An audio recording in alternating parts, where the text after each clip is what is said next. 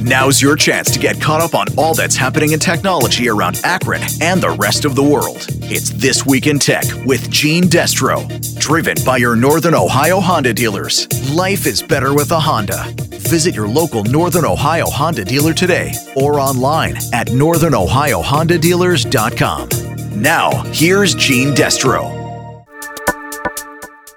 This week, we'll take a look at online threats, including one that sent a police SWAT team to a local family's house in the middle of the night, and a woman who got cheated out of three quarters of a million dollars by a trio of fake online Romeos.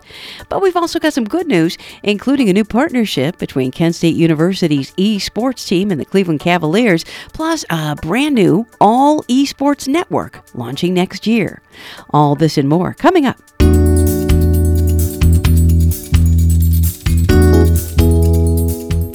Imagine this. You're minding your own business, sleeping peacefully in your own bed, your family's at home with you, and suddenly you wake up to find a police SWAT team in your front yard. Scary, right? Well, it's happened with increasing frequency over the past several years all around the country, sometimes to celebrities and sometimes to just regular people. But all of them have one thing in common they're the victims of a hoax known as swatting. Although people who do it might not think of it as a crime, it is, and it can lead to deadly consequences. In fact, earlier this month, 19 year old Cincinnati area video gamer Casey Viner, who was involved in a hoax phone call that led police to kill a man in Kansas, was sentenced to 15 months in prison. CNN reports he was one of three defendants who made a false report that sent Wichita police to the front door of 28 year old Andrew Finch back in December of 2017, where they mistakenly mistakenly shot and killed him. Now, something similar happened a few weeks ago in our area as well, in a small community near Chippewa Lake, although thankfully nobody was hurt. Medina County Sheriff's Department Detective John Gerard says it all started with a 911 call. The individual stated that he was a 17 year old male, had just shot his mother in the head, and that he had tied up his brother, who was 10 years old, and put him in a closet.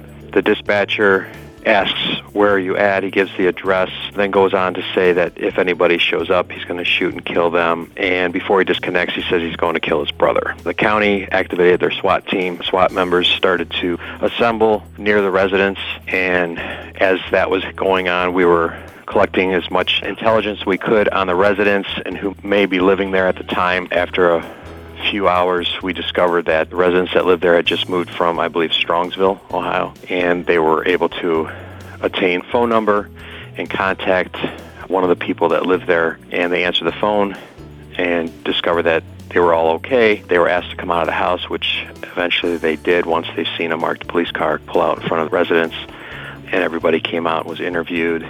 And here to find out that there were three adult sons living in the house as well that were avid gamers, but they had no idea who the person could have been. We're still working on that right now. But even though they don't know the exact identity of the hoax caller, Gerard says they think they might know at least a little bit about him. We believe he's probably a gamer, and that's, you know, a loose term. Is somebody that plays a lot of video games online, possibly locally as well as across state lines. When you talk to the people in the house that were gamers, did they give any indication that there was anybody that could have been angry with them? Had there been any kind of verbal back and forth or anything like that, or did this come as completely no. a surprise? Their indication was complete surprise. They didn't have anybody that they even thought might have taken something out of context that they've either said or did. It was apparent that if this did happen out of anger, they had no idea why. So, with that in mind, we asked Chris Hartley, who's the director of cybersecurity for the tech consulting firm Sikich LLP, if there's any hardware or software that police can use to filter out hoax calls before a SWAT team is dispatched. No, there's not at the moment. However, I can point to Seattle Police Department. They actually launched what they call it as an opt-in registry, which basically means if there are people who are afraid that they are a target of being swatted, they actually put their address and so forth on a list. And what that requires is that if they were to get a call from a non 911 phone number or a TTY phone number, they would take a little bit more approaches before they would just send out the SWAT team to that address if they're on this registry. But since most people wouldn't have any idea if they're likely a swatting target. And even if they did, they wouldn't want to necessarily hassle with getting on a police registry.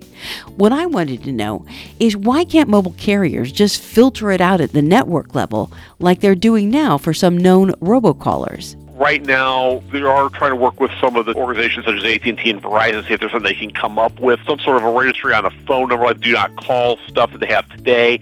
But right now there's just nothing in place for that at the moment. If the telecoms aren't able to help, well, what can people do themselves? The best way on your own personal devices, whether it be a mobile phone or your a computer laptop, you can use a software like a VPN service, such as like NordVPN, for instance that will basically help block where your location is, number one, as well as it doesn't give out really any of that any privacy information that can be used against you. Another thing is is people who might be active on various gaming forums and so forth don't give out personal information or where you were at and things of that nature so they can, you know, kind of locate on your system. But there are more ways that people can hurt you online than by sending a SWAT team to your house. What about people who try to ruin your reputation? Ray Hoffman has more. As head of a firm which helps people and companies restore their good names in the face of anonymous postings and unjust bad reviews, Reputation Defenders Rich Matta, you might say, is one of the very few CEOs in Silicon Valley who's working to rein in the Internet. I asked him, Am I exaggerating when I say that? yeah, it does sometimes feel like I'm a bit of a lone wolf out here.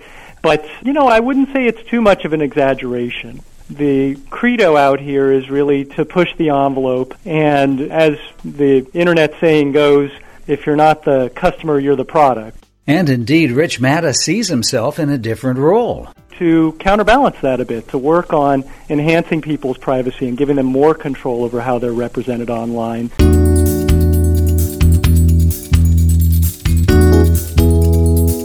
Also today, talk about being unlucky in love.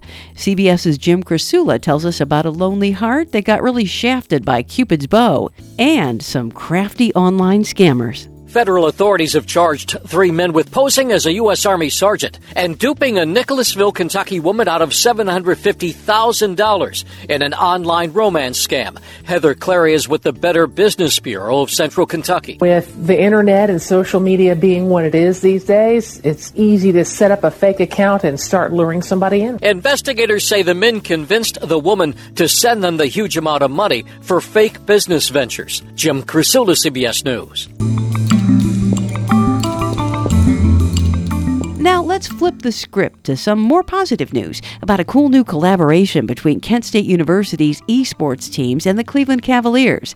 KSU esports coordinator Maria Hawkins. We have four teams, and all of our students uh, within that program have the opportunity to go up to the Cavs' new facility. And with the new facility, we can do practices, games, tournaments, events. Another big part is we are the streaming sponsor for their new streaming pods. So where they go and post all their videos to Twitch or if they're working on promotional material. And what does that mean you're the sponsor of that? A streaming pod is mainly where they go in and if someone is streaming their game, we post it on Twitch and behind them at all times they'll see the Cavs Legion logo and our logo with that. And here's something even bigger in the world of esports gamers getting their own channel. Jim Chenevey has the story. Think of it as an ESPN for esports. VENN is set to launch next year, a network backed by many of video gaming's biggest publishers.